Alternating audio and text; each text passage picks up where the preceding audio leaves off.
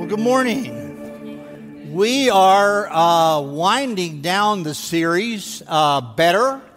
And if you are kind of plugging in or watching online or whatever, we've been dealing with the whole book in the New Testament of Hebrews.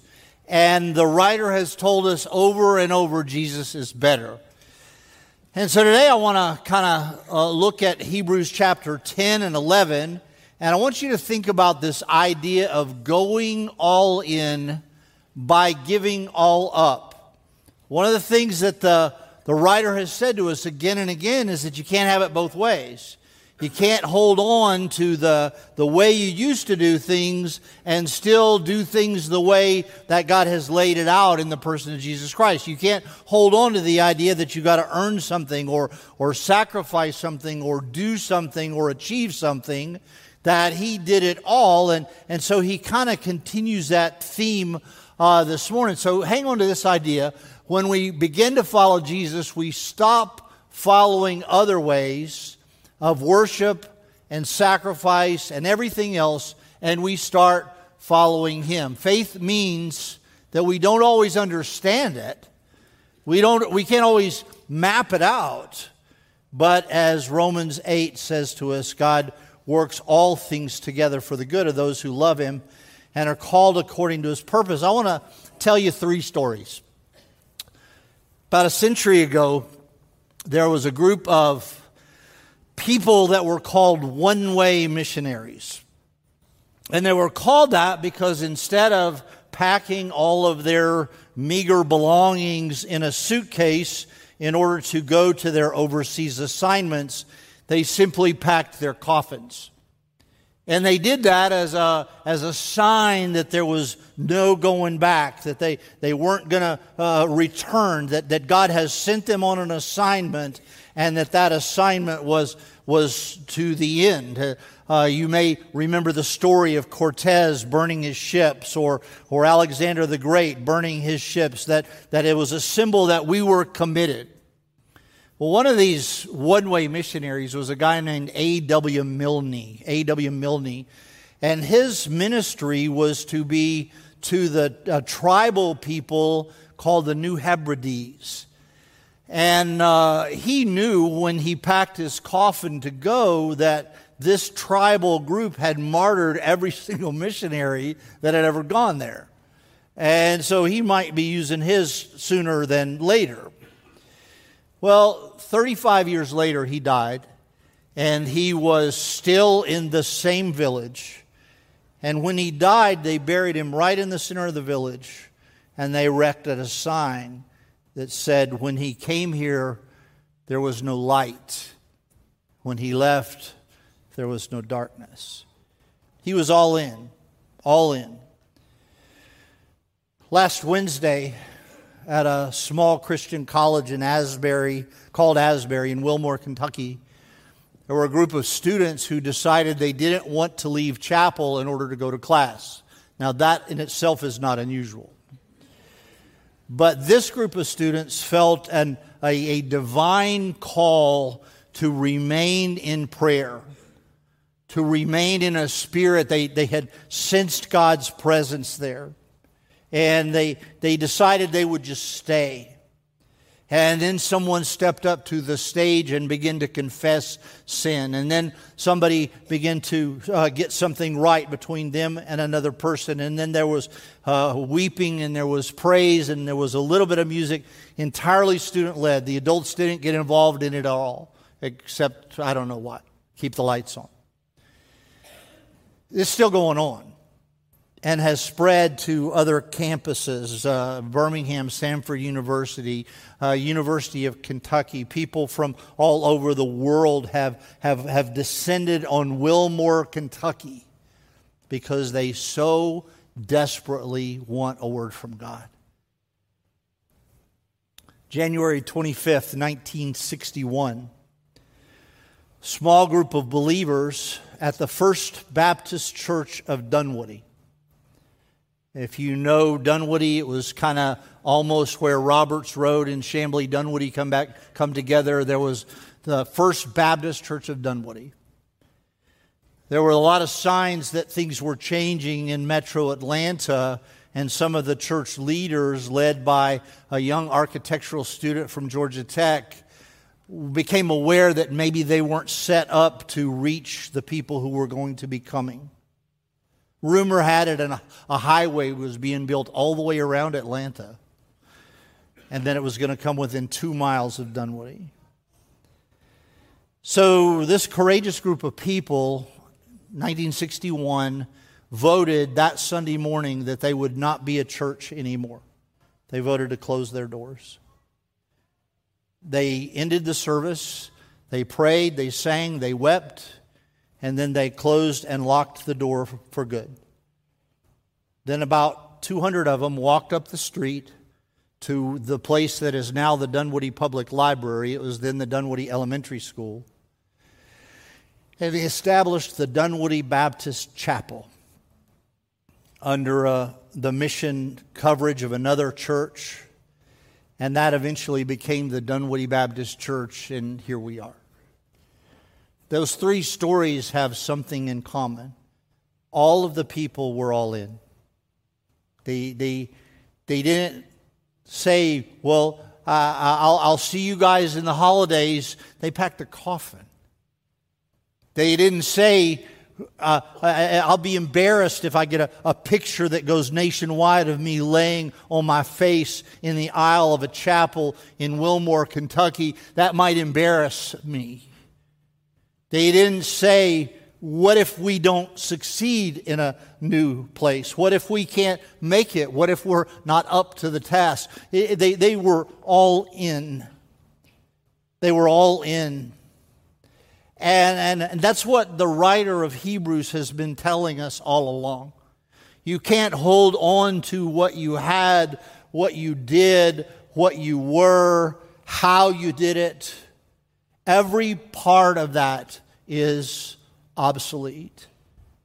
And in chapters 1 through 10, he's told us that Jesus is better than the prophets. Jesus is better than Moses. Jesus is better than the law. Jesus is better than the old covenant. Jesus is better than the old priest. Jesus is better than the old sacrifices. And he's kind of hammering it home to us. And I know that probably some of y'all are getting a little tired of it.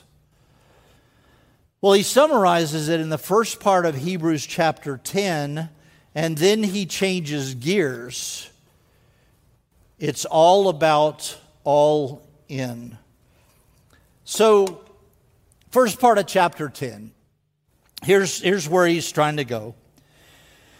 This ends a section that started in chapter 7, verse 1. And so if you're taking notes at home or whatever, there's a section of Scripture that ends here it actually ends in chapter 10, verse 18, and then it starts a whole nother section. And he starts off by saying, since the law has but a shadow of good things to come, instead of the true form of these realities, it can never, by the same sacrifices that are offered year after year, make anybody perfect. My words. The law is just a shadow. Do you have any artists in here? Anybody kind of does drawing or whatever, painting? It is said that an artist, I am not one. I do know how to make one thing with origami, but that's as close as I can get. It is said that a real artist will take charcoal or pencil or something and kind of sketch out on the canvas or the paper or whatever the blocking of the thing they want to draw. And maybe the vague shapes that look like a face or a tree or whatever. My finished works look like that, but an artist is they're not, before they put oil to it, before they put color to it, before they put depth to it, they kind of sketch out a drawing of what it is that they eventually want to paint. That's the same word here for shadow. They paint a shadow of what will come, an idea of what is to come. And the writer of Hebrews is saying that was what the law was. That's what all those rules were.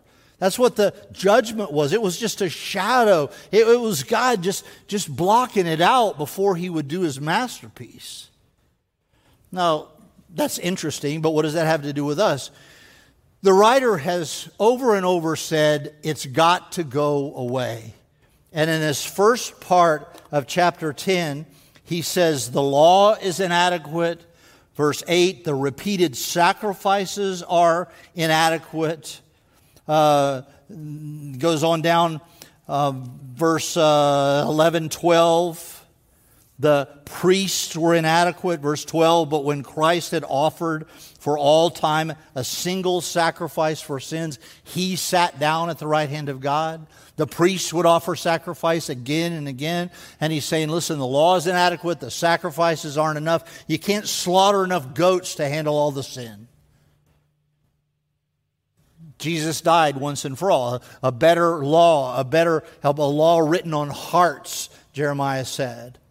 A better sacrifice once instead of over and over. A better priest. He gave us access to God. As a matter of fact, he goes on to talk about that. This is my covenant, verse 16. I will make with them. I will put my laws on their hearts. I will write them on their minds. And here's like the big finish of the section. He says, I will remember their sins and their lawless deeds no more. And so the writer is kind of catching us up. He's saying, listen, for 9 chapters, I wanted you to know this, and now I'm kind of bringing it home. As a matter of fact, I'm fixing to switch gears. I'm done telling you how a car works. You're about to drive it. And so in chapter 10, verse 19, he starts a whole new idea. And he starts it with the word so, or translated, therefore. Now that's a big so, or a big therefore, because it refers not just to a few verses before, but to the first 9.5 chapters. And so he says, on the basis of all that stuff, right? You tried it your own way. You tried to earn it. You tried to achieve it. You tried to solve it. You tried to fix it.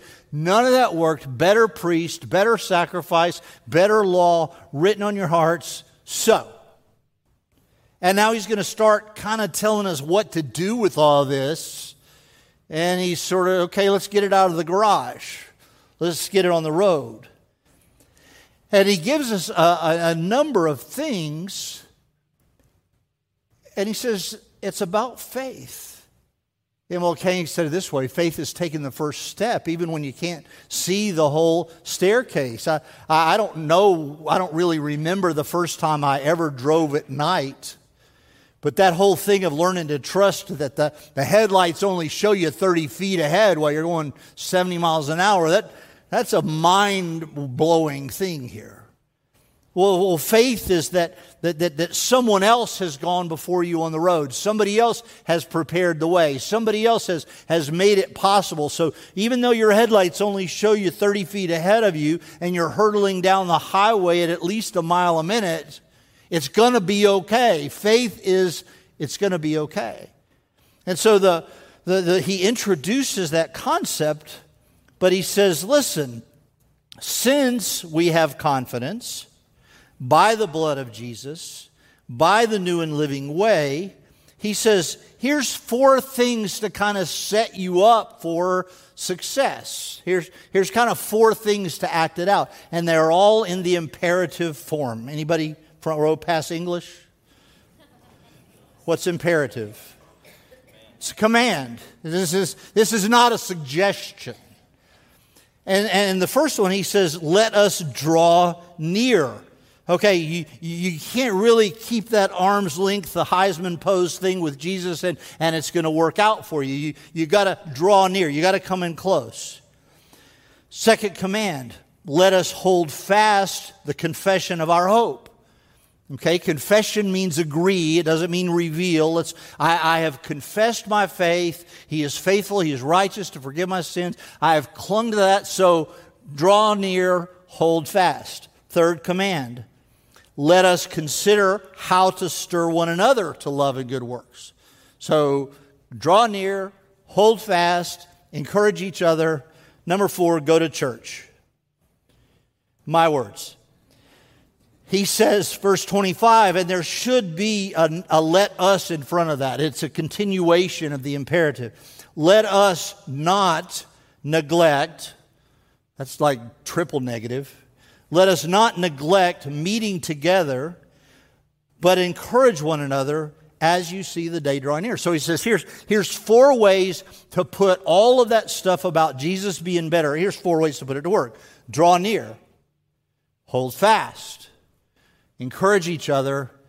Come to church. Now, bless you if you're online. Appreciate you being with us. Appreciate you joining this community. But the energy in the room is electric. And there is just something about when we come together, we're better. Maybe we come together with something on our mind. And somebody says something, does something, prays for something. We see a verse, we hear a lyric, and all of a sudden we realize that it's God who has met with us. Maybe we just need somebody to encourage us. Maybe we need somebody to just say, how are you doing? What we know is that we need the word that we hear. We need the words that we sing. We need the repeated actions that we do, the prayer, the Lord's Supper, baptism, the fellowship, the study. We need the conversations in the lobby. We need all of that on a weekly basis because we just are better when we're together. So the writer of Hebrews said, okay, based on the superiority of Christ, come in close, draw near, hold fast, don't give up, encourage each other so they won't give up, and be together so that you all can draw strength. But then he says there's some qualifiers. Draw near with sincere hearts. And then he uses sort of the language of sacrifice. He said, your hearts are sprinkled clean. Your bodies are washed with pure water. Just put these things to action. And then a hard word in verse 26, because if you give up on all that, if you continue to say that the sacrifice that will save you is an Old Testament sacrifice, okay, there no longer remains a sacrifice for you. You have turned your back on the one thing that could actually save you. And that's what verse 26 is about. So the writer is kind of changing gears here, but he's also telling us, hey, this is important. Our experience with God is more full. And he concludes the section with probably what was sort of a saying in the New Testament church, live by faith. You know, in a couple of weeks, Easter, I will start off the sermon, He is risen. You will probably answer, He is risen indeed. The New Testament, they probably would have a similar saying, live by faith. We live by faith indeed. It was that this thing now has legs. This thing is now going somewhere. Faith is a verb. It's not something that we possess. It's something that we do. How do we do that? We draw near. We hold fast. We encourage each other. We worship. We gather. We sing. We pray. We Lord's Supper. We baptize. And so it's a communal setting that all of this stuff about the superiority of Christ, all of this stuff about Him being better, better priest, better prophet, better sacrifice, better covenant, better law, all of that stuff now gets feed on it when we go, okay, we draw near, we talk about this stuff. We hold fast to that confession. We may not understand it all, but I still turn on the headlights and get on the interstate. I don't get it all. I'm not sure the science of it. I'm not sure all the explanations. I'm not sure that all my questions are going to get answered, but I'm still going to get in the car and drive it down the road by faith. Then he does something interesting. He's such a preacher. He gets an idea for an illustration, and so he abandons his whole train of thought in order to chase this story. If you look at the very end of chapter 10, verse 39, and the very beginning of chapter 12, verse 1, it's a continuation. It's like that's where the story is. It should go there. So it should go directly from the end of this. Don't throw away your confidence. Yet a little while, the coming one will come, but my righteous one will live by faith. And he shirks back, my soul has no pleasure in him. The very last verse, we're not destroyed. And then if you go straight over to chapter 12, verse 1, therefore, since we are surrounded by such a great cloud of witnesses, it makes sense. But he had an idea. He says, I'm going to tell you a story about some people who lived by faith. And so we have this magnificent chapter tucked in the middle of this train of thought that we call the Hall of Faith or whatever. In chapter 11, he begins to break open people who have actually lived by faith, people who didn't see what the reward was, who didn't see the end game, who understood they weren't going to see all the way down the highway. And he says, let me tell you some stories about those people. But first, I'm going to tell you why this faith thing is a big deal. And it's a back to the future moment. He starts off chapter 11. He says, faith is the assurance of things hoped for, the evidence of things not yet seen. The assurance of things hoped for, the conviction of things not yet seen. I was going to show you a movie this morning, and I know that you're disappointed because I didn't. You really liked the game show last week. Because I was sort of got caught up in an old Star Trek movie, actually the first and the second set, when James T. Kirk was a young guy in the cadet training or whatever, and then all of a sudden at the very end of the movie they're fighting the Romulans or whatever. Well, there was a scene in that movie that I would like to show you, but I would have to show you most of the movie in order for it to make any sense. But it kind of goes like this. James T. Kirk had been visited by Spock, old Spock, who was in the future. Okay, so future Spock visits him, tells him he has to make friends with present-day Spock in order to achieve their destiny or whatever. And so there comes this moment when present-day Spock is about to embark on some kind of a dangerous mission in a spacecraft he'd never flown before. And he says, if I don't see you again, and Kirk stops him and says, it's going to work out. It's going to work out. And what all of us know, because we saw future Spock meet Kirk, not young Spock meet Kirk, and we knew that he had been to the future and that he had met old Spock, and if there was such a thing as old Spock, then this guy was probably going to survive whatever it was he was about to do. Been to the future. Marty McFly knows how to play Johnny B. Good because he's been to the future. And the language here says, listen, I've seen it. I've been there. I know how it turns out. And so it's going to be good. Faith is the assurance of things hoped for, the evidence of things not yet seen. They're in the future. It's a fact in the future. Spock, as he got into the spacecraft, Kirk says, do you know how to fly this thing? And he says, according to you, I already have.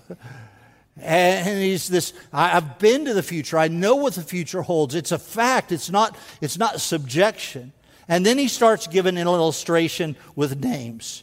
He names Abel and Enoch and Noah and Abraham, Sarah, Abraham again, Isaac, Jacob, Joseph, Moses again.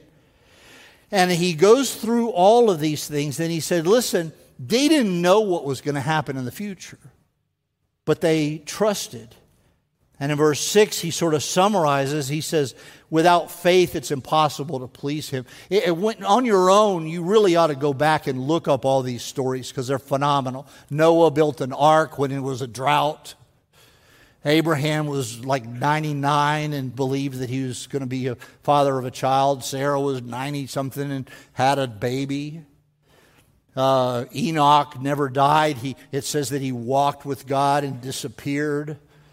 Moses was a the guy that started the whole Exodus thing and caused untold suffering when the people of Israel had to leave. So all of these things had faith stories. But here's where it got tricky to me. Down in verse 31, next to the last verse, before it really got interesting, by faith Rahab the prostitute did not perish with those who were disobedient because she had given a friendly welcome to the spies. That's what it says. So a prostitute is figured prominently in the faith story that the writer of Hebrews is starting to unfold, and then it gets better. Verse 32 is sort of the speed bump for me. I'm reading along going, yeah, Noah, yeah, he got drunk, but he's still a faith guy. Abraham, yeah, he kind of lied about his wife, but he still had faith. And then I got down to verse 32. It says, time would fail me if I didn't talk about Gideon, Barak, Samson, Jephthah, David, and Samuel. And I kind of had a red alert. You know, that deal where it's Warning Will Robinson going on in your head and you go, what is up with this? Because Gideon was the guy that said, God, I'm going to believe you if I can put some wool outside and it'll be wet. Okay, it was wet. He said, God, it's easy for it to be wet, condensation and all that. I'm going to put it out again and I want it to be dry. God says, make up your mind. He didn't. It was dry. Wet, dry, wet, dry, wet, dry. And I'm going, that's faith? That's like, prove it, God, prove it. And then I go, well, what about the next one there? Barak, okay, he was a famous commander who was a general in the army, and his famous statement of faith was to say to the woman who was the judge at the time, Deborah, I'll go if you'll go. Oh, onward to battle, but only if you go with me. Well, that's faith, right? Okay, wait a minute. What about Samson? Okay, I can't remember anything faithful he did. Really, seriously, you look in Judges 12, 13, 14. Nothing he did, everything he did was to serve his own pleasure, to serve his own self-interest. And yet he's listed as a man of faith. Jephthah, he's the guy that was in the middle of a battle and he made his foolish vow to the Lord. If you'll only let me win this battle, I'll sacrifice the first thing I see coming out of the house when I get home. Is his daughter. And he didn't kill her. He sacrificed her to perpetual service in the temple. She would never be married. She would never have children. All these goofy people. David, most famous adulterer in the world. Samuel, his kids were off the rails. And it occurred to me that as I was reading this, God was saying, hey, Alan, do you get it yet? It's not about you. Faith is not about you. It's not faith in me. It's faith in God. It's faith that God will take flawed, broken individuals. Noah with his drunkenness. Abraham with his deceit. Isaac, Jacob with his trickery. Rahab the prostitute. Samson, Barak, Jephthah, Gideon, you, me, we're all flawed. And God says the thing is faith. The thing is to have confidence in this whole story. I've taken 9.5 chapters to lay it out for you. Jesus is better. So why are you still trusting in yourself? And so I'm going to give you a story of a bunch of people that you're going, these people were just broken. Oh, yeah. It's like us. They're broken. God spoke to them. God had a task for them that sometimes they did and sometimes they didn't. They failed. God spoke to them. God used them. We remember them. Because it's not about us. It's about Him. And that's the story of Hebrews. And now he's talking about the promises that will come, the faith that we can have. He says, I've been to the future. You and I have the last book of the Bible. We know how it ends. But the writer of Hebrews says, listen, on the basis of all of this stuff, I've been to the future, and you can play Johnny Be Good.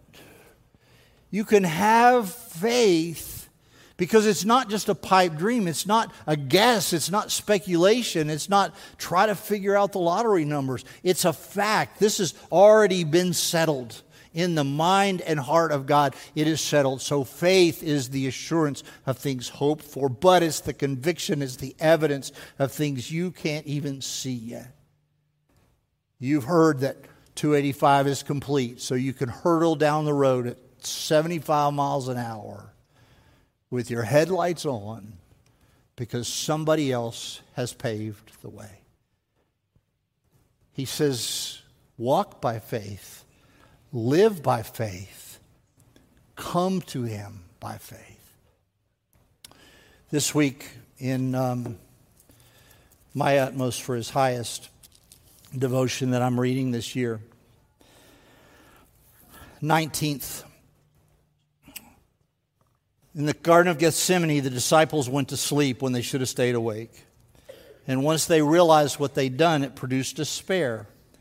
The sense of having done something irreversible tends to make us despair. They woke up and they said, well, it's over and ruined now.